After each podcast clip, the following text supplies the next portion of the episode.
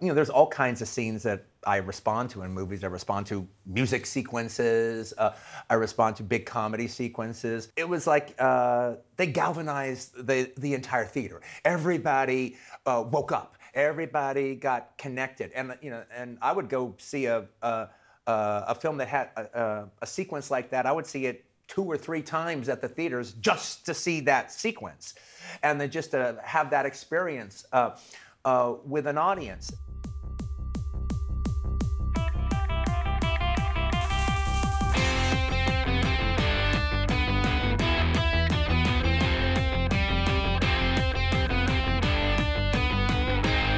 Welcome to Making Tarantino, the podcast. I'm your host, Phillip Duke. And today I'm here with a guy who is like right from my own heart. It was very funny because I told on the last show how this guy, I was like, Who's some of your favorite directors? And he goes, Well, Ingmar Bergman, as he pushes up his glasses.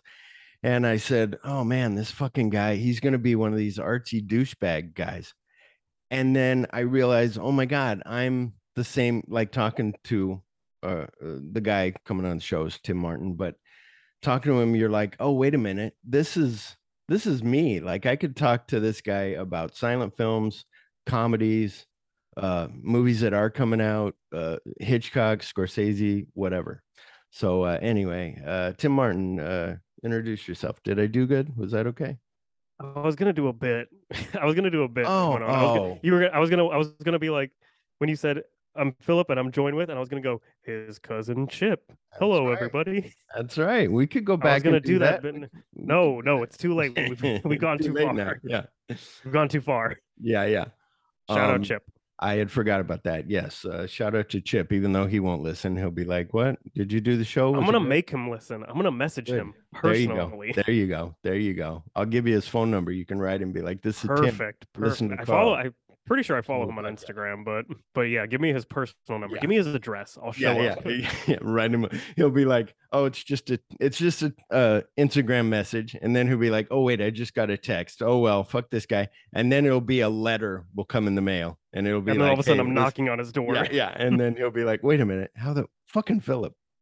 Um, but anyway, on this podcast, we watch and discuss a list of movies Quentin Tarantino recommends, see if they've influenced his work and see what they're all about is the main thing. Um, so uh yeah, tell us about yourself, Tim. Tell them about you. Well, I'm Tim. Uh, I was on Phil's former show, My Celluloid Heart, quite a bit. Uh, I believe we talked about a couple Chaplin films, uh, Kurosawa, Sergio Leone. I don't think we talked about any new movies on your show. I think we, Yeah, I yeah. literally came on for, you know, whenever you're doing an old movie and Chip was like, no, Yeah, good. yeah, yeah. then I was like, I'll fill in. I got this. yeah. Uh, but I, when I was on your last show, I was like a part-time podcaster, occasional podcaster. Now I'm a podcaster on indefinite hiatus still. yeah, yeah. I still haven't made up my mind if I want to bring it bring back the show, but right now I'm like, you know what? I'll probably just cancel it for the moment. Um, because I'm currently being a filmmaker and a producer. Uh my last directorial film Sushi, currently on YouTube right now. Uh had a very successful film festival run. Uh got to go see it in New York, which was really cool. Um, then I produced Arsenio's film Whispers, and then currently working on uh, my next film project that I'm co-producing was a co-writer and director on, which is uh, Beyond the Mezzanine, which is our team and myself's first attempt at a feature-length project. Yeah, that uh, this is one where I I think I talked about in the show. I read this script. I've read scripts before or other people's work, and you don't get the vibe of it. And this, I felt the mood, and I was like, "Oh shit! Like this is this is good stuff." And not knowing what was coming and being like, "Oh, is this guy gonna do this? Is he gonna do that?" Like hmm very cool. Yeah, that was the whole. Uh, so I can talk a little bit, a little bit about backstory of it. So Alex and I kind of we didn't come up with. It wasn't like we came up with the story and everything like on the spot, but Mhm. uh, while we were location scouting sushi, you know, we're going around downtown Valparaiso, and and Alex is pointing out stuff to me because I I've been to Valpo, but never like you know been in the downtown, and you know, it's just a typical. Like I feel like every Midwest downtown's got that same vibe of like you know Kinda the courthouse is the center, and then you got downtown, them, yeah, which is it's nice. I, I like those Midwest uh quaint towns. Like my parents are going to be in one in Ohio. Uh, Valpo's got one. Um, uh, Naperville, which we also shot some of sushi in, also has that same similar feel. But you know, Naperville's all the richy rich people. Mhm. Um, but we were location scouting sushi, and Alex points out this theater, and she's like, "Hey, that theater's been around since like the 1910s. The building next to it's the old jail, and I think still, or like the old jail, but then the police station's right behind it, so like the new jail's behind it." Oh, that's cool. she's yeah. like she's like that was built in the 1910s and like rumor has it it's like haunted and also rumors is like there was tunnels underneath the theater connected to the jail and it was like underground tunnels to oh like wow. move people and then all of a sudden in my brain i'm like that's a movie Yeah. and yeah. then we just we just kind of kept that in the, the back of our minds even like while filming sushi we always would like go back to the downtown like even when we were filming there and alex and i would look at it and be like all right let's what kind of what kind of energy can we get from that what kind of story we- can we tell and then we were talking with one of our actresses uh, olivia uh, we call her liv so i'll just be saying liv. Uh, we were talking to her and we were kind of being like you know we kind of want to do this project.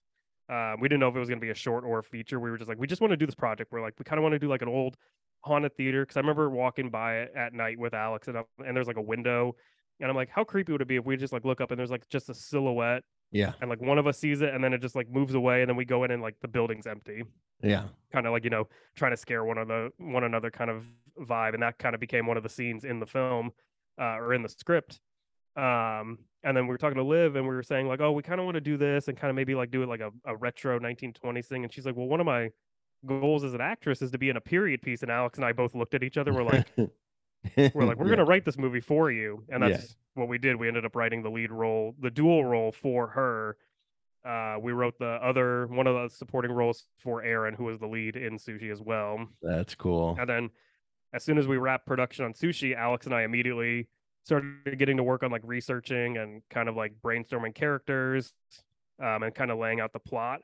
Hmm And then we wrote the first draft maybe in like a month and a half, I want to say. So like about 60 something pages within the first month.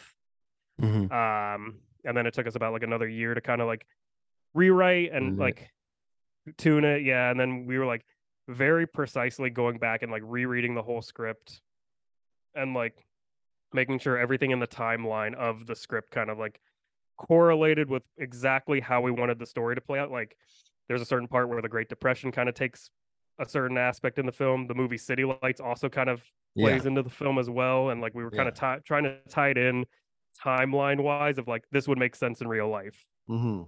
No, and we're gonna have your Indiegogo on the in the show notes. Um, yeah, it's it's way cool. And now when you're collaborating with someone, this isn't all gonna be about this, guys. We're gonna do something else. We're gonna do the. We'll get to the uh, We'll get hands to the on hard body. today. Yeah, yeah. Um, but like Chip and I talk about, like when Quentin first said, like, oh yeah, when you write a script, you know, they go, How did you know to, you know, that he was going to cut off the guy's ear? Where did you come up with that? And he's like, I didn't know he was going to do that until he reached in his boot and pulled out a straight razor. And when I first read that, I hadn't written enough to understand. And I was like, What the fuck? I don't, what do you mean? And then when you write, you go, Oh, he like, Quentin will say you write 40% of it, and then all of a sudden it takes over and you just let it write itself. You're just a stenographer.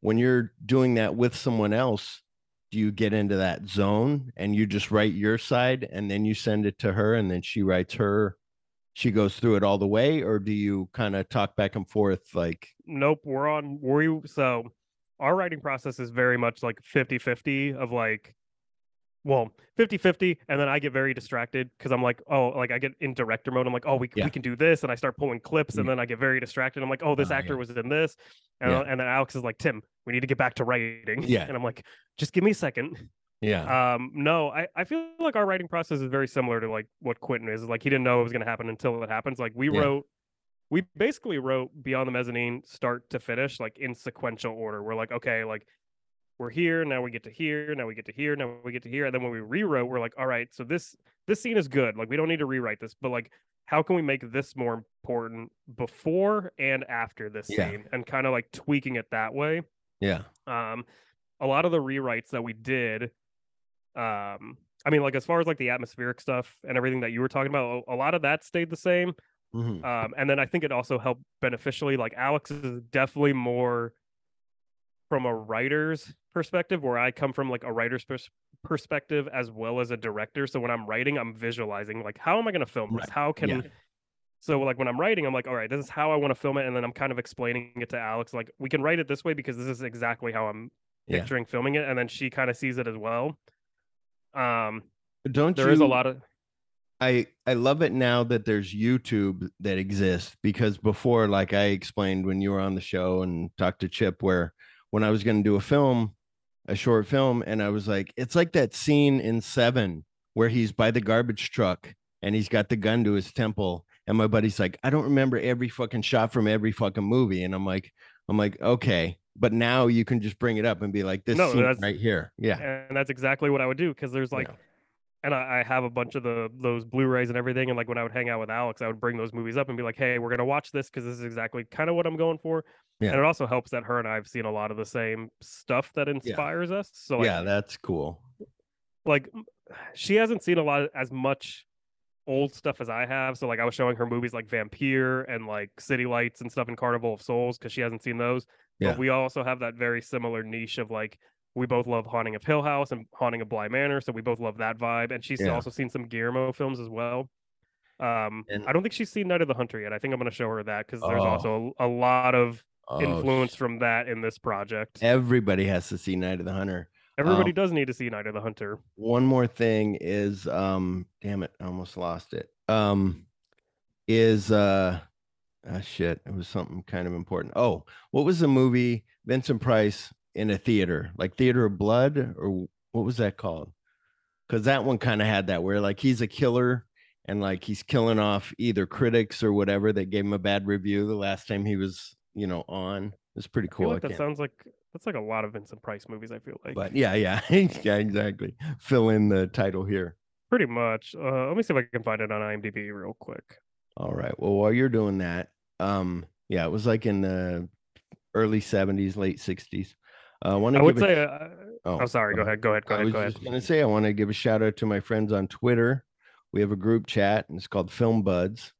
And I was gonna name everybody here, but they all have like the Twitter names and they all have like the regular name. So I'm like, no, I'll just leave it at a shout out. But we're having a hell of a time. Like I'll be like, oh, have you guys seen, you know, any uh S. Craig Zahler? And they'll be like, oh yeah, you know. And I'm like, Bone Tomahawk made me nauseous. So uh just wanted to give that out.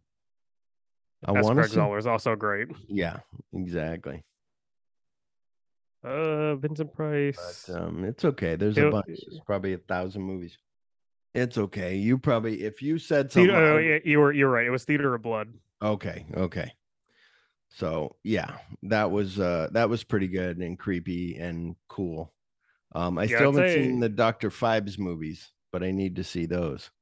I would say a lot of the influence on Beyond the Mezzanine. Uh, we do a lot of silent films. Obviously, was like a big inspiration. So like films like Vampyr, there's a lot of like film techniques I want to use from from that film. Yeah. Uh, in in Mezzanine, uh, Night of the Hunter, like any German expressionist film or like any, uh, what is it, low key lighting film, like noir films, anything with like harsh Well, shadows, a lot of long seen, takes. Have you ever seen Sunrise with uh? That is one that's, that's been Murnau on my does? list. That's been on my list for a, a long time. I love F.W. Murnau. It's really good. And then there's that one, The Man Who Laughed. Have you seen that one?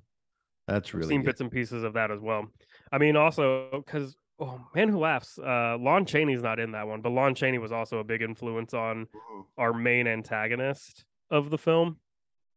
He's on a really good one with uh, Joan Crawford that I can't think of the name, but it's really fucking good. But anyway, subscribe to us wherever you get your podcast. After subscribing, leave us a review. Follow us on Instagram and Twitter, and sometimes on Facebook. You ready to get into this show? I have. I'm uh, ready. It's a contest, they say, of stamina. But it's who can maintain their sanity the longest. Gee whiz, how far will we go? I'm gonna be here till I pass out. The world record, I think, is 120 hours. What? I can stay up about 101 hours. I think that was set at some university under uh, laboratory conditions. My feet hurt, my legs hurt. Well, this is by far not a laboratory.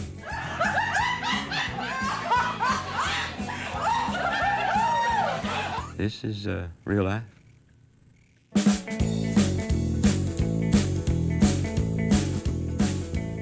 Chip came up with a thing called Tarantino Talks, but it kind of sounds like TED Talks, and it's just him talking about the movie that we're doing. So uh, here's a little bit of Tarantino uh, talking about Hands on a Hardbody. Uh, is it cool for you because uh, we have something in common? We both worked at video stores. Yes. Uh, is it cool that uh, your your movies are now? Well, I guess video stores are no no longer. Unfortunately, that's a sad. But at one point, it was in there. Yeah, they were. Yeah, they were. Oh, no, they were definitely in there. Yeah. Actually. Um, Did you like working at a video store? I loved it. Yeah, no, I. It was actually. I think it was in, until I was a director. I think it was like the job I was absolutely the best at. All right, uh, like to be sure. Um, Did people come in and get re- recommendations from you? Yeah, well, no, well, that was one of the things that was cool, at least at the beginning. One of the things that was actually cool was, um, you know, me being me. I, I wasn't just a normal video clerk, just you know, uh, put, giving you Top Gun in your uh, case and sending you out the door. Uh, people would come in and ask me what I uh, what I thought about about this movie or that movie, and I would help them out. And I wouldn't just you know, stick my taste on them. I try to find out who they are. All right. So if somebody would say, uh, um, uh, I, "Well, do you have a good comedy?" Well, you can't just give anybody any comedy. You have to find out what they like. All right. You know. So you would like, well, what are a couple of comedies do you think are good comedies? So if they say Ghostbusters and Caddyshack, well, then I have a really clear idea of where they're coming from. If they're saying the Alec Guinness Ealing comedies, then I have a different idea about where they're coming from. You know, and so I would always try to steer it towards them. But the thing that was actually kind of cool, it's like for a little bit there, um, like for a couple years, frankly, I- you know, it was like I was Andrew Sarris, and Video Archives was my Village Voice. right. You know, it literally was. I was. Uh, I was like uh, the film critic of the neighborhood, and and I became, in a weird way, it was also my primer on becoming famous. you were the, that was your fame. Oh, were- I got really in that neighborhood. I got really famous. All right. So people would stop you on the street and be like, yeah, well, well, well, they knew me also. So yeah, of course they stopped me on the street. But it would be like a situation where, like, okay, so um, I'm taking a break. I'm going to go walk up to the Jack in the Box and get a Coke. Uh, that's about four blocks up the street. And I'm walking up the street and people would drive by. Hey, Quentin, how you doing? Whoa! Yeah, hey, yeah. Quentin, yo, Quentin, yeah. Yeah, you had sunglasses Quentin, on, you're just Quentin, like- yeah, I go into a mo- yeah. I go into like I go into like a movie theater, like there was the Man Six that was uh, down the street, and me and some of the other guys from Video Archives would walk in to go see a movie, and then we'd hear as we passed by people like, "I those are the guys from Video Archives. Those are the guys from Video Archives." really? Yeah. Did you have a go-to movie that you would recommend to everybody, all the time? Eh, I don't believe in go-to movies. All right, not to everybody, not to everybody, not to everybody. Right. Yeah. I had a, I had one I would give to Oh, people. well, well, what was yours? It was the Evel Knievel documentary. Oh wow! I loved it. It's my favorite thing I've ever seen in my life. It was one. Not, not the George Hamilton Evel Knievel No, no, no, no, no. No, that one. I don't even kinda know if like we had that that, in the one, story. Yeah.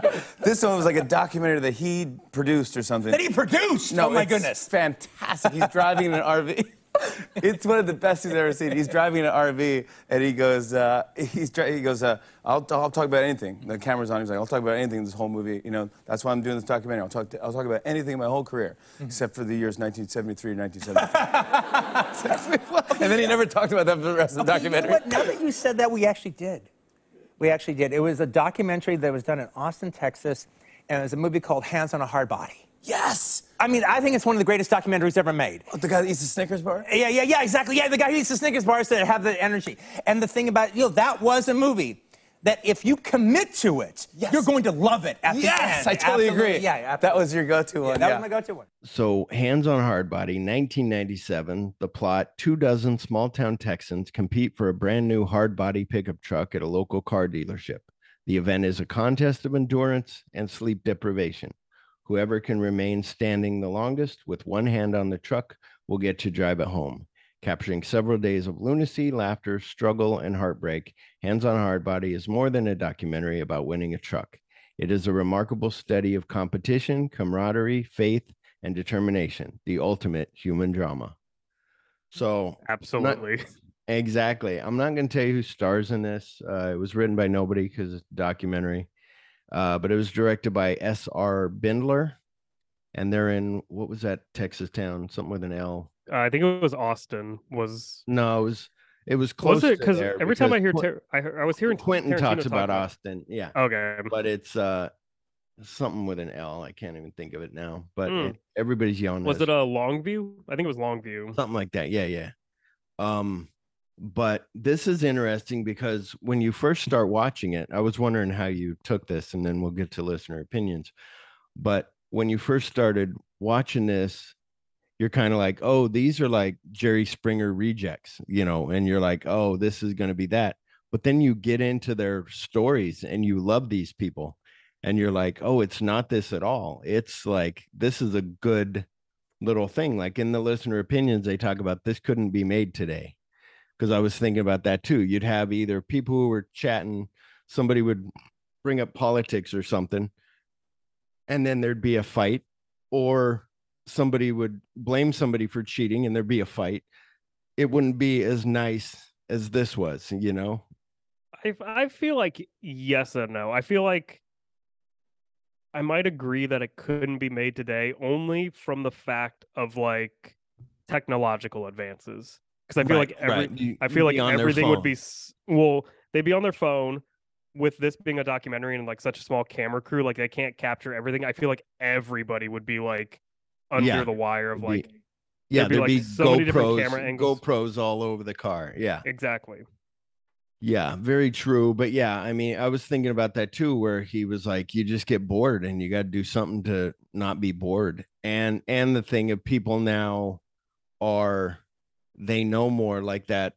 We'll get to it, but one of the things is that guy eating the Snickers bars, and that coach comes and says, you can't just eat sugar for you know that's going to Right. break down. It's not good. I almost bought some Snickers for this episode. Oh, oh, that would have been great. I would have then been uh, wanting one. Um, you ready to get to some listener opinions? I'm ready.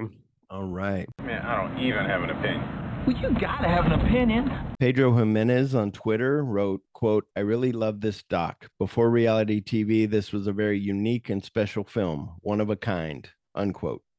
John Connell on Twitter wrote, quote, the guys on Pure Cinema Pod rave about this doc, and I watched it last year. I was fully engrossed by this crazy competition and the characters who put themselves through it. Great film, end quote. And then Snakeskin Jacket, who's in our uh, group chat there on Twitter, wrote, uh, "quote These are just his notes that he shared me." And I go, "I go, yeah, I'll share these."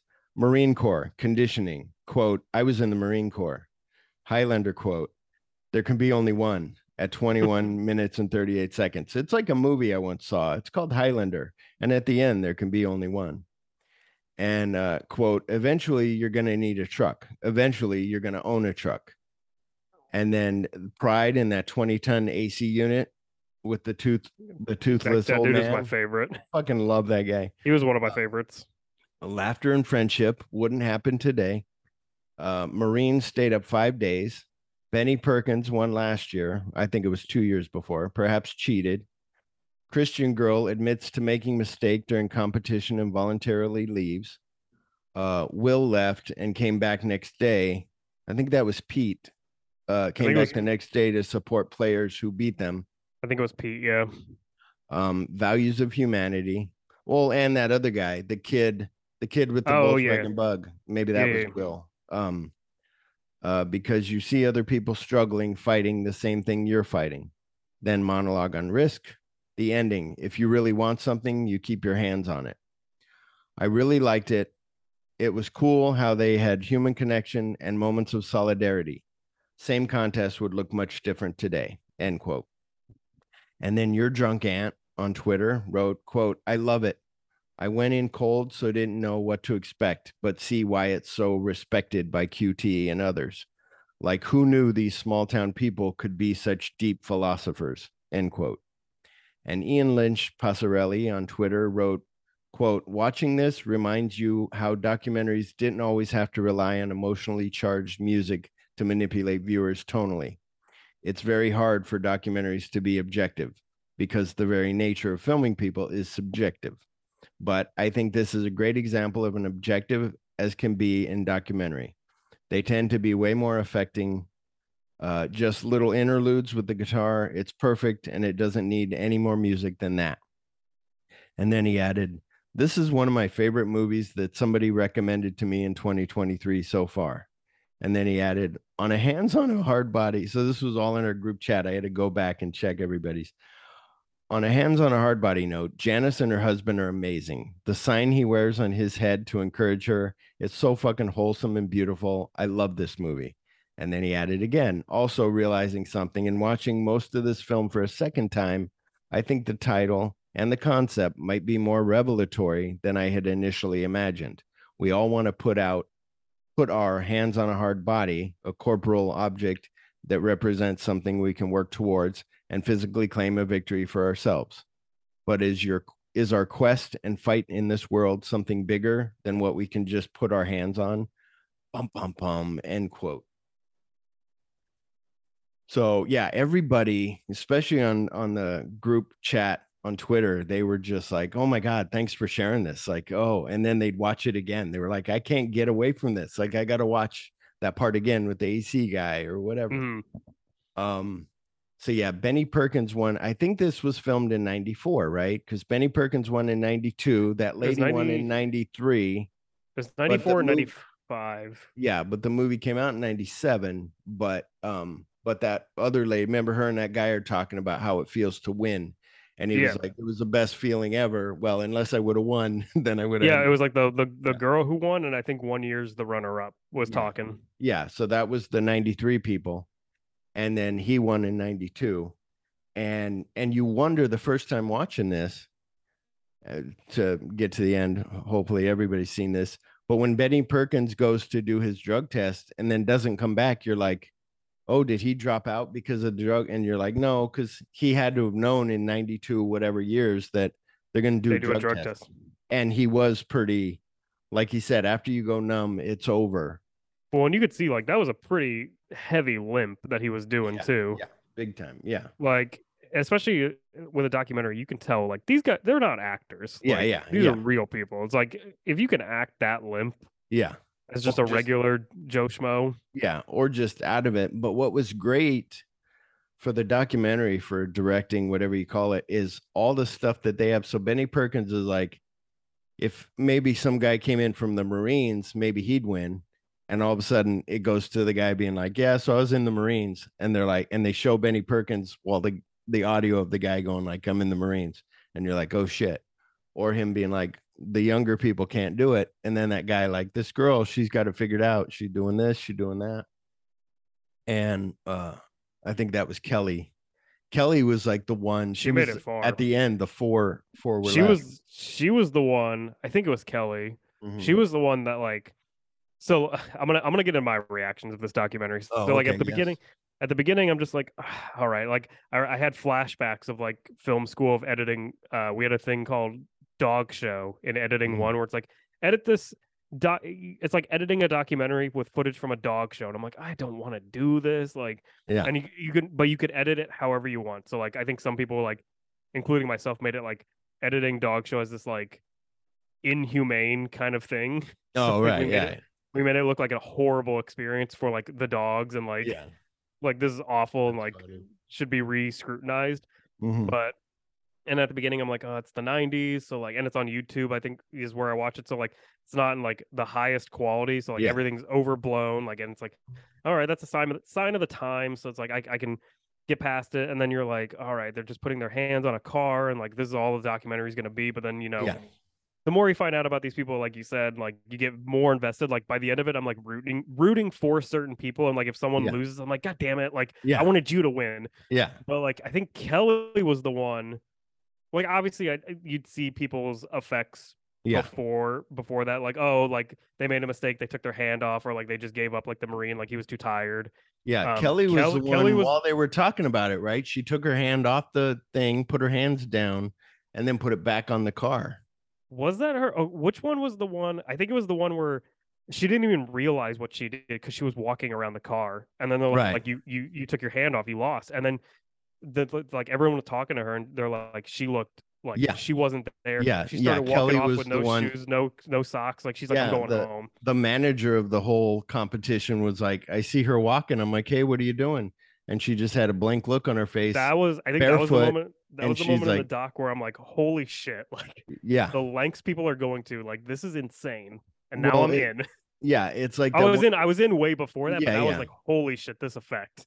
Well, and that one guy who was just like, like he was like, I think I can stay up. You know, I'm not sure. And then even Benny was like, you know, I'm gonna try for the record. Maybe 102 hours is a record. So even if crazy. I win, The I'm moment they're like- gonna go. Yeah, The moment they're like, I'm gonna go for 102 hours, I'm like, no. If you Yeah. win, just take the truck. yeah, yeah, exactly. But that's the other thing where you can see when they're like, why go all this way and lose? Like I'm gonna keep in it. And then when they do lose, you feel bad because they just tore Well, up their isn't- body to stay 74 hours. And then Isn't that what the the Marine said? He was like, "Why go all this way if you're gonna lose?" And then like Yeah. immediately after, it was like that was when he's like, "I give up" because like Yeah. I don't have anything left. Mhm. It's like, and it was like 45 hours in. Well, and then the guy, I think it was Will that he said, Will was the guy with the Volkswagen who was like, started getting loopy, like almost immediately. He was the first one to be like, just like laughing and like falling asleep while standing. And it was like, holy shit. And, um, and it was, it was just so interesting and so like, cause I was thinking about this. I was like, it'd be nice to get some film lovers to get around a car, do something like this and film it but also all it'd be is like, oh, what about Hitchcock's Rear Window? Oh, and then you just it would help your time go by because you could spout out about Rear Window or whatever, and then somebody else jump in with something. I feel like with me, like if if But if I was in that scenario, I had my hand on a car and someone comes up to me talks about film, I'm like, Yeah. I talk with my hand, so I would Yeah, take my yeah, hands yeah. off and be like, we're gonna do this shot, Yeah. and they're like, Tim, get the Yeah. fuck out of here. I'm like, no, no, no. yeah, yeah, yeah. You're like like that push in, and they're like, no, you're like normal, You- you're out. You you're got me ready." talking about you got me talking about Tarantino. but it's the thing I was thinking of this too. Like, so recently I had to do this NFL event for security that I work for.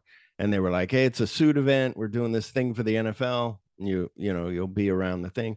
And so you're standing there. So I was standing there from like 5 p.m. until 10 30. And I was like, my feet are killing me. Like I'm in dress shoes. And I'm like, and before when I was younger, I'm 51 years old. When I was younger, I was like, ah, I can stand here all fucking day and not bitch.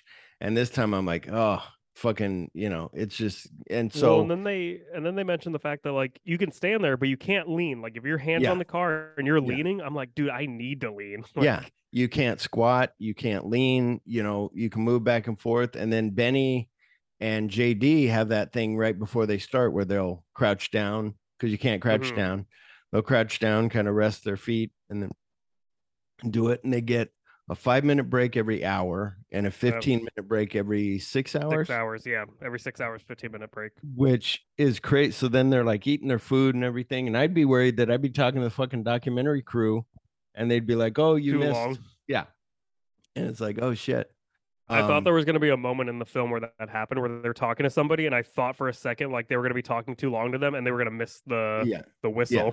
yeah, exactly. But it was it was so good. Russell, I think, was the guy that came back, and what I was feeling there at the end. So like, um, all these characters are great, but Norma is into her religious music, and they're like, she's just listening to this stuff and laughing every once in a while. And they go, We're worried about her because she's gonna fucking win this thing. And and then like everybody on each side of the truck becomes like this, like Russell or Peter, whichever the guy was that was close to Norma. He's like, I came back to think it was- support her. I think it was Peter was the one that was close to her. Or was it Peter or Paul? I hang on, I wrote Oh no, no, I think it, I think it was Paul. Paul. Paul. that sounds yeah. more. yeah, Paul Prince came back. Um, that was it. Yeah. So he's like, she was on my side of the truck. I'm friends with her. And JD and Benny are like buddies. And Benny told JD, like, if it's you and me, like, I'm still gonna fucking win this thing, you know. And they were, you know, but it was it's really interesting. These people who didn't even know each other. Then there's uh, Carrie Parker, who I thought she's pretty cool. You know, she was pretty. She seemed like she had it together, like she could do this. She was doing her makeup there, and I'm like, how do you not? like how you you're gonna mess up and take your hands off to do your makeup um she ended up leaving um but janice and her husband don and don's got this hat that says i love you janice go baby go made out of cardboard that's like you know a burger king hat Right. and i love how he says uh i can stay up for 101 hours without sleep and she's done four days without sleep. What And did he, he- What did he? What did he say about his AC? He said, did he say he stole it? 20 ton air unit brings it down to 12 below zero in his house. Did he? So- did he say he stole it or that a company gave it to him? I thought at first he did, and then he said no, it was such a good deal at a Kmart was a that was steal. closing or something, and they gave it to him. steal. And he and he goes, most people have a three ton, I have a 20 ton, and they were like, so you're saying most people have three ton, you have 20 ton, and he goes, yeah, he goes, it gets 20, 12 below zero in there. Like I didn't know it would get that cold until it got that cold, and you're like, holy He's shit, like, I found like, out quick. yeah like what kind of house like oh my god and, but then him being like we're not running ac we're gonna let her like she wanted to Well, then know, yeah, and then he was like he, to his kids, they're like, go stay at her, go stay at our yeah, sister's house because yeah go stay at her, aunt's her, house si- her sister's house because we're not gonna have air. and oh and the girl angie maybe angie was the good looking one angie was the one that won the contest the next year remember Oh, she- really? she was like i can't go through but um but paul prince was good like and it was interesting that judge in the beginning was like that guy's wearing boots what's he wearing boots for like he can't wear boots Didn't like and then didn't he end up changing into like flip flops? yeah he had like flip sandals? he had like i think tennis shoes or flip-flops yeah but I think it was flip flops he ended up changing Yeah, into. yeah. But yeah, the the most interesting thing I think about this doc, because again, at first you're like, oh, it's just a competition. They're gonna keep their hands on, but then like again, you go through everybody. You find Mm-hmm. out everybody's like social and economic backgrounds and like what Mm-hmm. they want the truck for. So then you kind of like can grasp onto like, okay, I want to root for them because Yeah. like. Someone was like, "Oh, I don't care about the truck. I'm gonna sell it when I get it because I got to pay this off. Like, I think Yeah. it'll help me financially." I'm like, "Okay." And then other people are like, and we need a truck because we can't financially afford one, so we need this truck. Yeah, and then Will was like, "I'm gonna take, I'm gonna drive to California and become a stunt guy because that Yeah. seems cool." And then the when the church people are talking about Norma and her husband sold the truck when get before this competition to get the new one, and you're like, "Oh my god!" Like they have no truck. And then the guy eating the Snickers bar is like, "You know, you can't make money with a car. You make money with a truck." Yeah, And you're so it's like, "Oh, he wants to get a job." You know, that's with- why that's why I think at the beginning of the film I wasn't rooting for Benny because I'm like, dude, you won. Like, get Yeah. the fuck out of here. I I think a lot of people are that way because I I remember did I, like. I felt ended that liking Ben. yeah I remember I felt that way the first time I'm like I'm like ah Benny he did win and he is kind of cocky but then you're like no I like him like no he's cool I and did- him I being like like, him, being like I figure out what food to eat I got to eat this you got to eat that you can't and that guy with the Snickers being like so I tried to stay up you know and then I couldn't sleep on the before and then Will being like, so I was gonna do this whole thing of like, see how long I could stay up to get ready for it. And then his dad was like, you can't, you can't condition yourself. It's too late. And he's like, oh, okay. Mhm. Um, but uh, JD and it's it's cool. I understand documentaries. You film a whole bunch of shit. Then I would really hate that. Like you figure with a movie, you have a lot of footage. With a documentary, you have to have with, uh, even more because That's how it was with the doing the dog show, editing that. It's like you just have Yeah. a bunch of footage and you Yeah. don't know what the narrative is. Yeah. And so with this, you got to be like, and that's where you find the parts. Oh, he said if you were a Marine, maybe. Okay, now we'll cut to the guy that's a Marine saying he's a Marine. And then Which let's I cut to the was a- young people, you know. I think it was a benefit that not only did Bindler direct it, but he was also the editor on the film. Yeah, Editor yeah. and producer. So it's like Yeah. he because I think with documentaries, I feel like as a director, you need to also have a hand in the editing because it's like, all right, you have Yeah. if you're doing a documentary, you obviously need to have like some sort of bias or like some message you're trying to get across. Yeah. So that way you have that through line narrative to get to the audience where it's like. You can't just direct a documentary and then be like, all right, editor, like piece it Yeah. together and like let's figure out what the story is. Yeah. Cause then it's Some- got no Some heart. Some people do. Yeah. Some people do, but it's kind of like I feel like you need to go into a documentary like knowing what your end goal is. Yeah. Yeah. It was, but all that little stuff. And even the guy who's like so committed, the Snickers bar guy, unfortunately, I don't know his name. Was that Tom? No. That was, uh, I forget. Maybe that was Russell. Um, but he was saying where uh he was gonna eat Snickers bar, he's he's gonna do it, but then he's like, but there's a rain coming. If there's any thunder, if there's any lightning, I gotta leave. I'm gonna bow out. And you're like, you're so committed, but lightning will make you just be like, fuck it. And when he's like, I wish there was no tent, you're like, oh, that would have been worse. Like in the direct heat, that would have, for one, made you tired. For two, just been now it would be miserable in the heat and your feet and your legs. And like, oh, Let's see if I But- find the but uh but then norma takes off her headphones and just is like hanging out and then she's getting weird and then that lady coming from church being like i prayed for her today and she said it her husband said it about five o'clock she really got she'd like i'm not taking full credit for it but i'm just saying i prayed at 5 a.m and she had this rejuvenation Right. at 5 a.m that's just a coincidence. yeah. And so then all of a sudden, um, she's now without her headphones, and it cuts to them saying, Well, she got those headphones on, she's something. And now all of a sudden she's getting loopy. It's been 74 whatever hours, and she's just kind of singing a song, and that guy's laughing that's recording the documentary guy. And he's just like, okay. And then next thing you see is they're talking to that other guy, and all of a sudden he looks over and says, "Oh, she's out," because she started clapping her hands to for the the Holy Spirit or whatever. And Yeah. when she took her hands off to clap, they were like, "You're done." And it was like, "Oh shit!" Like It she was was doing so good.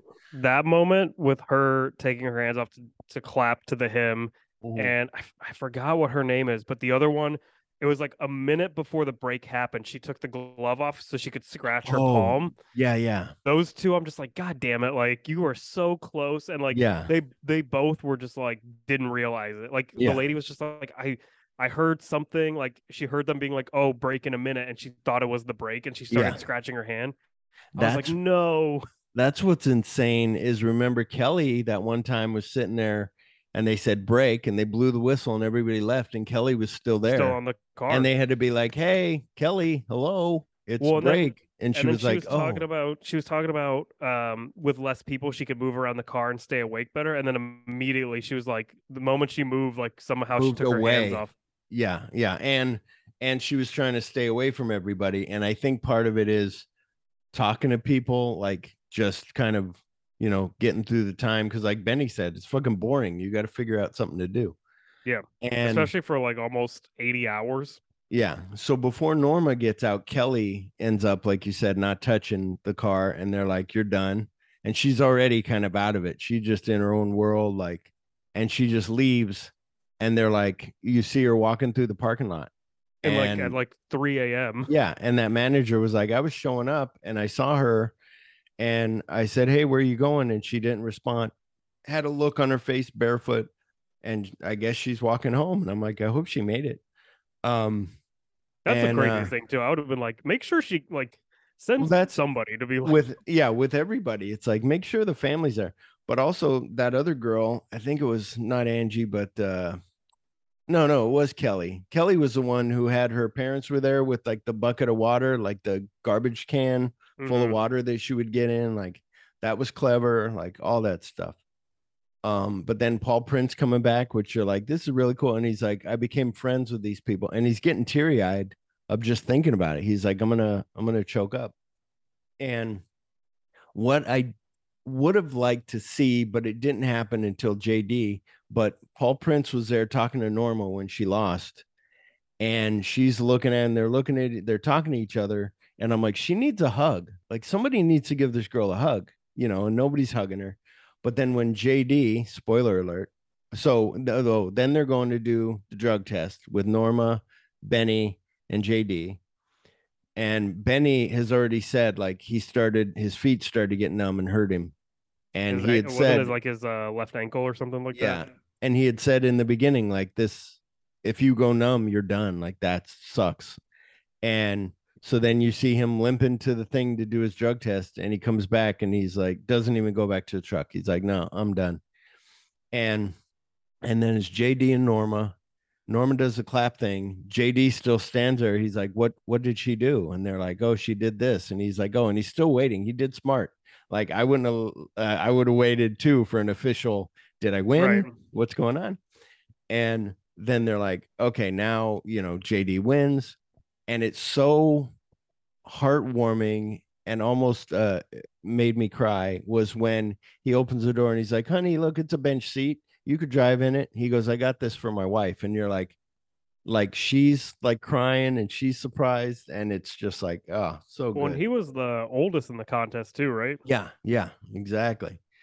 And what was interesting about this too was um the thing that oh, so in 2013 they made like a musical of this. I saw that on YouTube. Like Yeah. or like I don't know if it was the exact musical or like it looked like some like high school Right. it- yeah, that one was like an hour. But yeah, then that was what I saw. I have there's a thing that I'll try to share is um of them at the premiere. And so Benny's there. He's got gray hair now. And JD is there. And I think Norma was there. I'm not sure, but they're all there. And they're like, "Oh, we loved it." Like it's a musical of Hands on Hardbody. And then on Apple Music, they have the music for the album. And it's really cool. It's got JD talking about the AC unit and all that. Like that's great um i mean uh don not jd don and janice and the the when they all laugh like there's a song uncontrollable laughter and all this stuff Mhm. Um Well, Jan was the only one when you said like people would be fighting today. I'm like, she almost fought because she was like yelling Yeah. that people were taking Oh, their yeah. hands off and the refs weren't calling anything. yeah And then they had to cut to being like, these are volunteers, like they're doing their best. yeah which i think that would definitely happen where you'd have somebody some kind of uh, dare i say the word karen that would be like what the fuck these people Well, aren't doing it right At that point, she was what, like 40, 50, 60 hours already into it. So it's like Yeah. at that point, she's probably already like, Yeah, well, and and she had said her and the two other girls had seen it, and they were all. But yeah, it was part of that. It was sometimes you go, is that just her making an excuse to get out of it and be like, Mhm. no, they're cheating. Um, but yeah, well, I'm, looking. look, I'm uh, look. Oh, sorry. I was looking. I'm looking at um IMDb. Uh, the I was looking at the reference section because I saw. that I guess this this, not necessarily the documentary, but just the hands on a hard body competition got mentioned in the movie Bernie, directed by Richard Linklater. Oh, cool. Okay. Um, and then I that clicked on it. place in Austin. Yeah. Yeah, well, like a lot of Linklater films Right, are right, Texas right. based because he's from there. Yeah. but then yeah. I, I clicked on the reference because the whole time I was watching the doc, it reminded me of um the It's Always Sunny episode, The Gang Dances Their Ass Off, where it's like oh, those yeah. 24 hour dance competition Yeah, things. Yeah. And I guess on their podcast, they talk about how this film was like um influenced for their for that episode. Oh, interesting. Yeah, the um and then Matthew McConaughey produced this Hands on a Hardbody. Like he was Oh, one of the really? producers, yeah. So I was like, "Oh, that's cool." Um which I had I had remembered when I saw his name. I was like, "Oh, yeah, that's right." Um I don't have any uh reviews, any uh rum, Rotten Tomatoes or anything. There was nothing on there, but there was a bunch of you know, this gets great reviews. So um i mean there's a whole they have their own website where you can buy the on blu-ray of hands on hard body. Um but everybody it's on youtube. I would ask this question that i normally ask but it doesn't count. Uh in this movie did you see anything that you think tarantino might have liked or used in a film? Which is no it's a documentary. Um but i could see why he would love it. And like he explained on the the part that i played earlier on jimmy fallon where he talks about there was a documentary, which is weird because he stopped working at Video Archives, like Well, in this, the when this was out. yeah, and so it's like okay, because this came out in '97, but um, our star rating system here is one to five, five being the best. I rate this movie, uh, I rate it four out of five, um, maybe four and a half. I don't know. What do you give it? Maybe I should say five. I don't know. I would say four to four and a half. Um, I do agree. I think it was Tarantino's interview with Jimmy Fallon where he said, like, if you're invested at the beginning, Yeah. by the end of it, it definitely pays off. I definitely agree with that. yeah, I will say, probably the only thing he probably got influence from with this documentary is maybe like the Hateful Eight, with just like being in that enclosed space and like yeah, that psych that uh psychological effect of like who can you trust and who's actually like yeah. kind of that sense. I mean, this is an individual competition, but like kind of like the longer time goes on, like um how people deal with certain like being in the same position, I guess. Yeah. The more I think about Hateful Eight, the more I like it. Like I was with you in a way of like he wrote it, like it would it could be a play that could work. But the more you think about it, you're like, this was done so well where, you know, you know, when he finds out about Dave and her, like that she died, like the candy on the floor, like, and then the surprise of like, so when you watch it again, you're like, you know, and she's like, I'm in cahoots, and you're like, fucking, he's waiting downstairs, Yeah. and she knows that they're all part of her crew. Like, oh, so good. I still think Um, out of Tarantino's filmography, I still think that and Death Proof are probably still my least favorites, just because. I mean, it's hard to pick like Right, favorite Tarantino's. Like the more the more I think about Once Upon a Time in Hollywood, that slowly is like becoming my favorite yeah. Tarantino movie. when I think about Death Proof, it's the thing of that I saw it on the Grindhouse release, so it was both movies. Yeah. And uh, Robert Rodriguez did his like a Grindhouse movie, like had missing reels, had missing stuff. Quentin did it, but his movie seemed a little too polished. He had one missing scene that was like her dancing. Well, Um, the crazy thing is because I've seen. So I first saw both of those movies as the, the director's cuts, like Mhm. individually, and Rodriguez still has like the missing reels and stuff even in his director's cut, but Tarantino's like the the lap dance scene is in there and stuff. yeah, But I did notice like the first half of his film has that grindhousey film grain effect, yeah, and then the moment it cuts to like the Rosario Dawson crew, yeah, it's yeah. like It's- polished, it looks clear. clean. I'm like, what? This is a whole separate film. What is this? yeah. Um, would you buy this movie, rent it, or find it for free? Uh, uh, probably it's a documentary. I don't. I really rarely go back to documentaries. Like Yeah. seeing them once is enough for me. So I probably uh seeing it for free or if like renting it like Do for you- cheap. Do you think you'd share it with people? Like that would be good to share it with somebody. I did or- share it with somebody. Oh, cool. Actually, I, actually today I was talking. There's a there's a guy at my work that me and him talk about a lot of movies and stuff. Like we were literally talking about the the new Indiana Jones today because he uh, said he saw the the original Raiders of the Lost Arks in theaters like ten times. So like Uh, me and him talk about a lot of like old school movies. Me and him both love John Carpenter.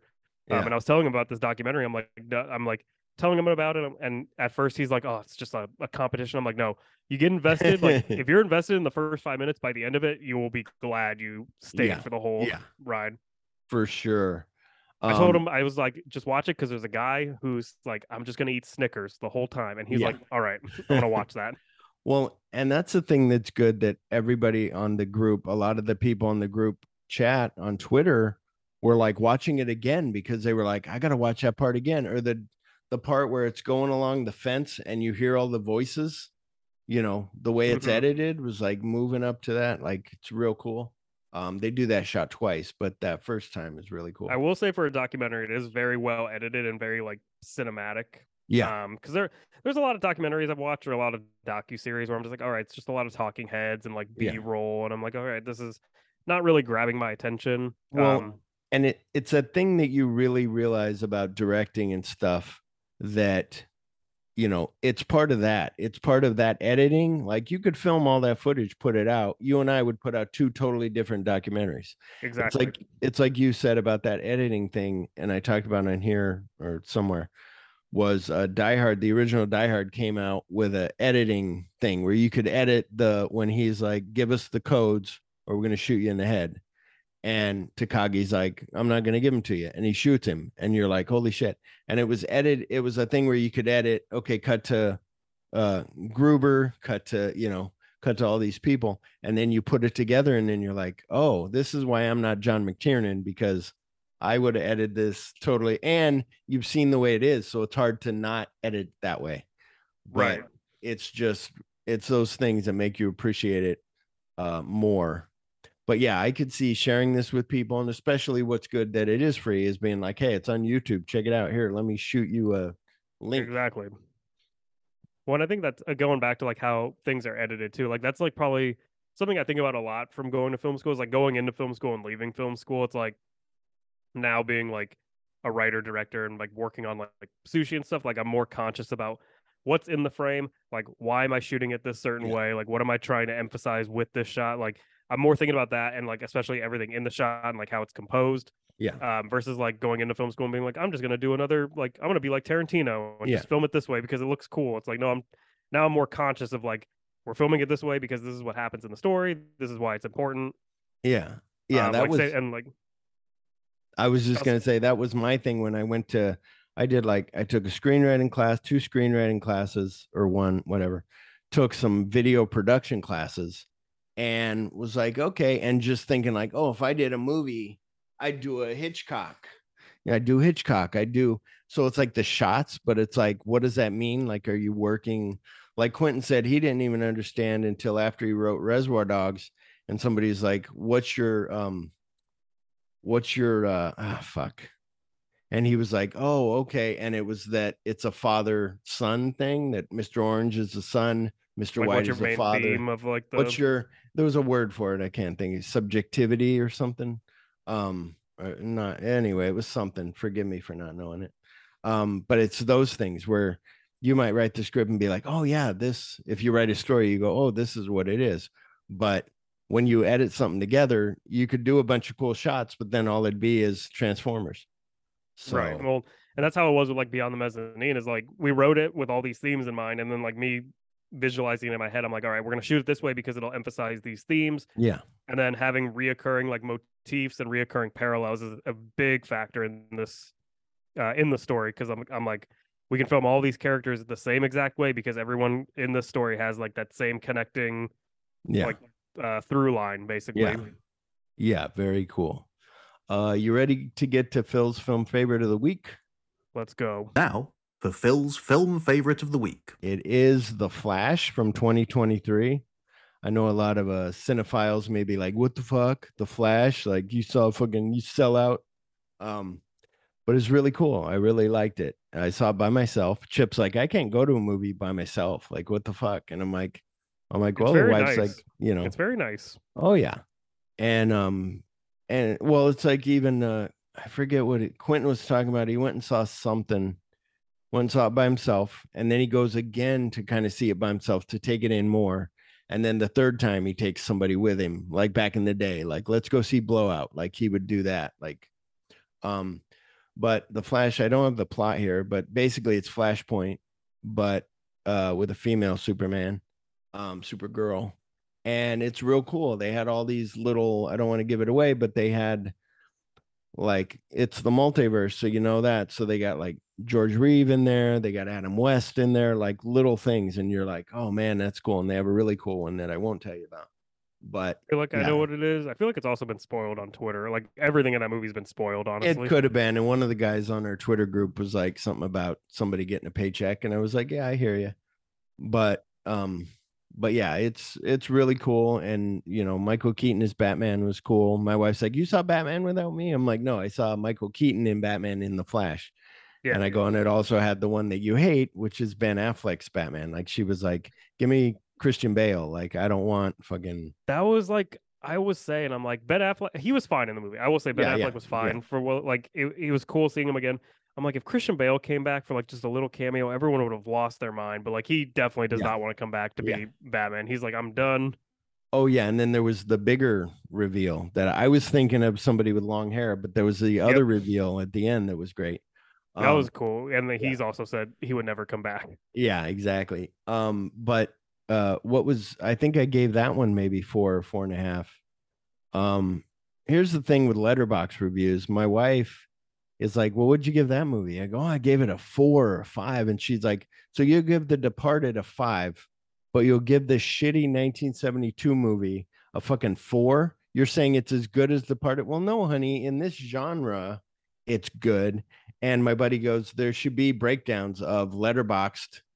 Right, grindhouse there's- movies, letterbox horror movies. You know, there's so many there's so many breakdowns of like movies because like I feel like the same way on Letterboxd where I'm like I rated this a five, but like I also rated this a five, and they're definitely not on the same yeah, level of like obviously like again The Departed or like a B B horror movie that I just love because it's Piranha 2 and Yeah, that yeah. movie's that movie's so campy and awesome. yeah, or even yeah, or even if you like, we I talked about last week, uh, Samurai Cop. You would be like, I'm gonna That's give that five. four. Yeah, No, Samurai. Cop's yeah. a five. That's a that's a six out of five. What are you talking about? exactly. Um, do you have any uh Phil uh favorites of the week? I would say, I mean, I saw the Flash. I probably wouldn't give it a four. Um, I think you gave it a four or four and a half. I would probably give it maybe a three, three and a half. Uh, kind of the more I think about it, I'm like, yeah, it was fine. It wasn't as bad as I thought it was gonna be, but it was still fun. Um, I wouldn't say it's a. my film favorite of the week. I would say a TV series though to recommend is if it's it's it finished a couple weeks ago, but the TV show Barry on HBO. I heard that that's good. It I starts it's four it. four seasons, eight episodes a season. It starts off as like a dark comedy, like it's more comedic the first couple seasons, but as each season progresses, it progressively gets like darker and darker. And by the by the fourth season, it's like a drama with like comedy bits sprinkled throughout. Oh, that's cool. Yeah. But it was probably like one of the best written shows of the last like decade, honestly. wow. Um, best like one of the best directed like series. Also, Bill Hader directed the whole last season. Oh, cool. It's, yeah. I, it's so it's such a good show. Yeah. Oh, I need to get on that. There's a Yeah. whole in season three. He does a whole like one take of him on a motorcycle getting onto the 405 freeway in LA, and Uh-huh. it's a motorcycle chase of just tracking this motorcycle down the freeway. Oh, wow. It's so well choreographed. It's amazing. Wow. That's cool. Man, that'd probably be my recommendation of, or like my favorite of the week. Even though the the show ended a couple weeks ago when Succession ended as well, and now we're left with Which is kind of it's kind of cool. Like a long time ago, there was a movie before you were born called China Beach, and it was like MASH but in Vietnam, and and they were like at the height of their career, you know, of their stuff, and then all of a sudden, they were like, "We're ending the show," and I was like, "Why would they end the show?" And it was like Mhm. because we want to go out on top. Like, why wait till it fizzles out? Like we're gonna go out. right. And I remember I was always like, they should have kept going. But that's the thing. If you end succession, you know, just like that mic drop, then people are Well, like, and, okay. and there's a story Bill Hader tells about like how Barry ends in season three and how Mhm. he runs into he runs into Larry David, and Larry David's like, "I just finished Barry. It was great." And Bill is like, "Well, I think I'm gonna think we're gonna do one more season." He's like, "Why? I finished it. It's Yeah. done." And he's like, "No, I think there's more story to tell." Yeah. And you'll and you'll understand why because like you feel like it could end at Yeah. season three, but there's still a lot. Like once you watch season four, you're like, "Oh, this is like." Where they went was like really well done of how they could have explored it. Well, and that's where my favorite movie last week was um Across the Spider Verse. And you're I like, love that one. you're like, how long is this going? Like, I fucking loved it. Is I thought it was better than the first, but some people are like, the first Oh, I one had more I- heart than the mm. second one. But Well, it was a thing I of it was it was the thing where I thought it was going away. I was like, okay, we're gonna end like the other one kind of ended, and then all of a sudden at the end, it's like boom, like, and you're like, oh, I it's knew- continued. You know, I knew Across the Spider Verse was like a part one of a part two because like I think when they announced it, they said like Across Oh, the okay. Spider Verse part one, part, Right. part two, and then they changed the titles. But I, I, Into the Spider Verse is really good. Don't get me wrong, but Yeah.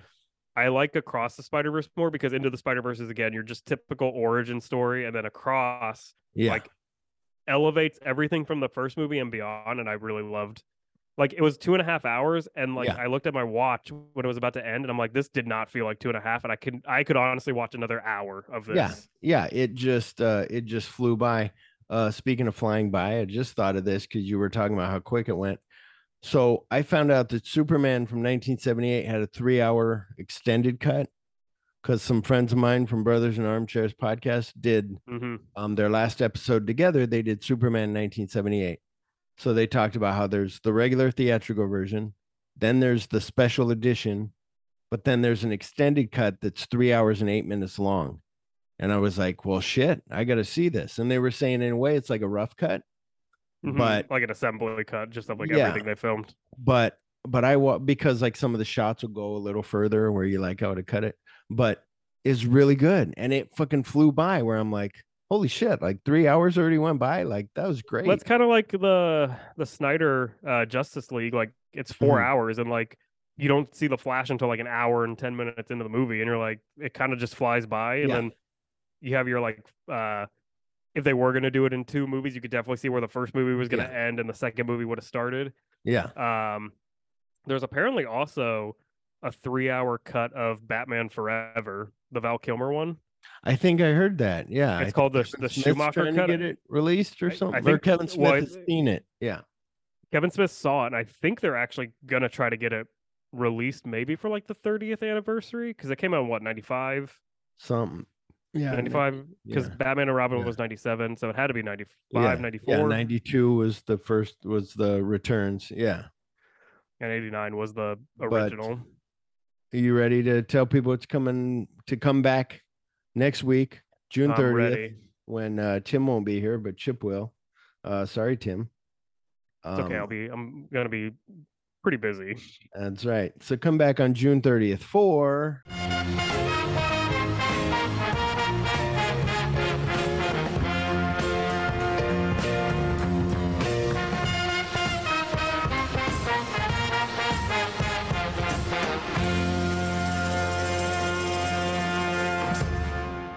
Oh, you just talked about Piranha 2, Piranha 1, 1978.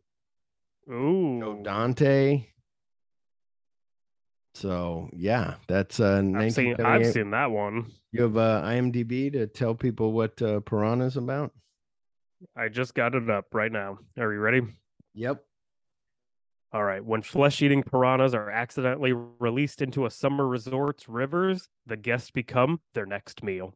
Directed by Joe Dante. Produced by Roger Corman. So good. My uh, my thing says the exact same thing, pretty much. That's what else is good is Roger Corman brought in all these directors who Mhm. just knew, you know, knew how to do it. You know, knew they learned from making movies on the cheap. So then you got like Ron Howard and you know James Cameron, Joe Dante. I think also um, um, Frank um, Darabont worked as like PAs on on some of those productions too. this movie real quick is on Peacock. Um, so if you have Peacock for five bucks, watch it there, or uh, Roku channel, or Vudu for free with ads, or Tubi for free with ads, or if you have a library card, Kanopy, or Crackle, or Shudder, or Pluto. So it's on everything.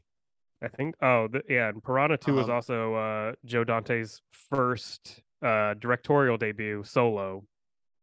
Joe, uh, Joe Dante, Piranha One was. Yeah, that was his Yeah, first yeah, movie. yeah. Like he directed another movie before that, but he did like a kind of co-director thing. This was his first like by himself Yeah. uh film. And that's uh didn't Jonathan Demme started with Roger Corman too, didn't he? I think so. Yeah, a lot of people did. Like that's what I'm saying. I think Frank Darabont. I, Yeah, that's what's Frank cool. That's what's cool about it is, you know, that that's how they say like there's things where you have to think outside the box if you're going to go film and that's a good thing about you guys writing your own stuff where if you're like well, we got to film this shot well we can't get this shot how do we do it um well let's change it up and do it in the middle of the street and just circle around them like michael bay or you know whatever that was a call to Mhm. But you know stuff like that where when you're doing it on the cheap you're not thinking of the exp- or even like a robert rodriguez who's like you know we don't need all this fancy shit i can do it this way you know Well, I also didn't realize this. I'm looking at more Piranha info, Oh, but okay you know the film uh, Matewan from 1987, yeah uh, directed by John Sayles. He was a co-writer on Piranha. oh wow oh john sayles so good like lone So he star got a, he got and um that other one with an m not Matewan. so he got his start with uh, Roger Corman too. yeah it's so good so great Like And- Roger, I was, uh, Roger Corman, he he does a lot of uh, rip-offs of what's popular at the time, but he Yeah. he knows what to do. Like Yeah. he is like, I've compared uh, Roger Corman to like Jason Blum of like Mhm. today. I'm like, I feel like Jason Blum is a modern day Roger Corman. Where like not everything he does is great, but like Yeah. he brings in all these like great people. Yeah. Yeah, knows how to do it. Um, here is a trailer for Piranha. Who could have imagined they were there? Who could have predicted they would attack? And now, who would survive? Piranha, they're here. Piranha, they're hungry. What's the matter with you? Piranha, they're unstoppable. Stop that! Hey, keep your hand out of the water. What's wrong with the water? The water is filled with carnivorous fish. Piranha. They call them the devilfish because wherever they go, Hell waits below. They breed like flies. There'll be no way to stop them. Suddenly, no one is safe. And everyone must be warned. The water is now a human death trap. Two people have been killed up there, and more have been killed all along the river. You gotta believe it.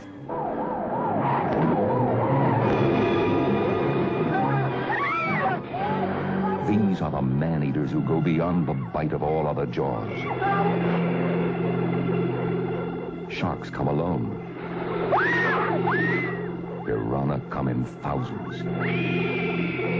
Crazed by the scent of blood, they live by the taste of flesh. With razor teeth, they can strip a man to the bone in a frozen instant of terror.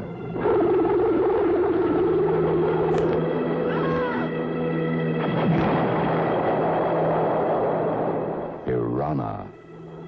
They're here. They're hungry. They'll eat you alive. Who can stop them? All right. Is that everything? You have anything to uh, share with people? You got something to say to Chip? Bad words? Chip, Chip, we need to do a show together. I'm going to show up at your, at your house and we're going to do a show. I think I told him I was like, well, what if I don't do like because Indiana Jones coming out next week, and I'm like, I'm like, that's on the 30th chip. I don't know if we can record like you know because I'm gonna go on Thursday to go see it, and he was like, no, like I was like, what if I do all the research for you and I give it to you to read, and he's like, no. I'm like, oh, you son of a bitch. Mhm. But also that takes away from what makes Chip Chip, where he can be Right. like, you know what I see in Rope is the Joker and Batman. I'm like, I never even thought of that, but okay. Right. Yeah, I think the only things I, I I got pretty much everything I need to say out promoting my my film Beyond the Mezzanine. All right. Um trying to film that, get the money for it so we can officially film it. yeah. And you're going to scout locations tomorrow? Yeah, so by the time this episode comes out, I will by the time this episode comes out, I will be in Ohio, but the day before it I'll be in Chicago to Okay. location scout. Yeah. Yeah. We're going we're looking at one of a a potential theater to use for the primary location. Yeah. On uh, on your Instagram, there were some pictures of that theater. Couple pictures. That's the one. Look That's the one we're going to the the most recent one on my Instagram. That's the one we're going to look at. So Cool. we have a we have a scheduled tour with them, and we're going to be talking with their because that theater in particular, they actually do rent out spaces, but like it's mainly renting out for like actual productions or like they have like a banquet hall to like rent out for like events and stuff. But we're going to be like, hey, we want to use this for a film. Can we look at potential locations and like kind of discuss something to work out Well, because Yeah. And check if the back, if the hallways are like you imagine, or if there's a office or, you know, all that. So there's a- there's a- but oh, there is. There probably isn't, but there's another. The location I also posted about for like the courtyard and stuff. Mhm. Um, that particular, oh, I can tell you at, like off air, right, it is, right, but right, right. but a lot of those buildings have that gothic look, and then their interiors were also built in the 1800s, so it has that look we're going for. So we might use that location for like the courtyard and some exteriors, and then their some of their interiors for like the skeleton of the theater, and then Yeah. the theater we mainly need for like the auditorium, the lobby, the dressing rooms, and maybe some um, other parts that we might like. Yeah. Um, because I remember watching uh Alejandro Inarritu talk about Birdman and how everything in that film is obviously it's a one take or made to look like a one take. Yeah. And he says the only parts of that film that are in a theater is whatever's on the actual stage because they rented out a theater on Broadway and they can only have it for like five days. Oh, wow. Everything else that the skeleton of the theater is like a studio or like a Wow. sound stage. Yeah. That's what's it's that movie magic that is I was thinking of that the other day. I forget what for, but yeah, it's uh it's amazing. But if that is all, thank you for joining us. We hope you had fun and maybe learned something, but who knows? Because it was a documentary about a movie that may have had a part in making Tarantino. Goodbye. Goodbye.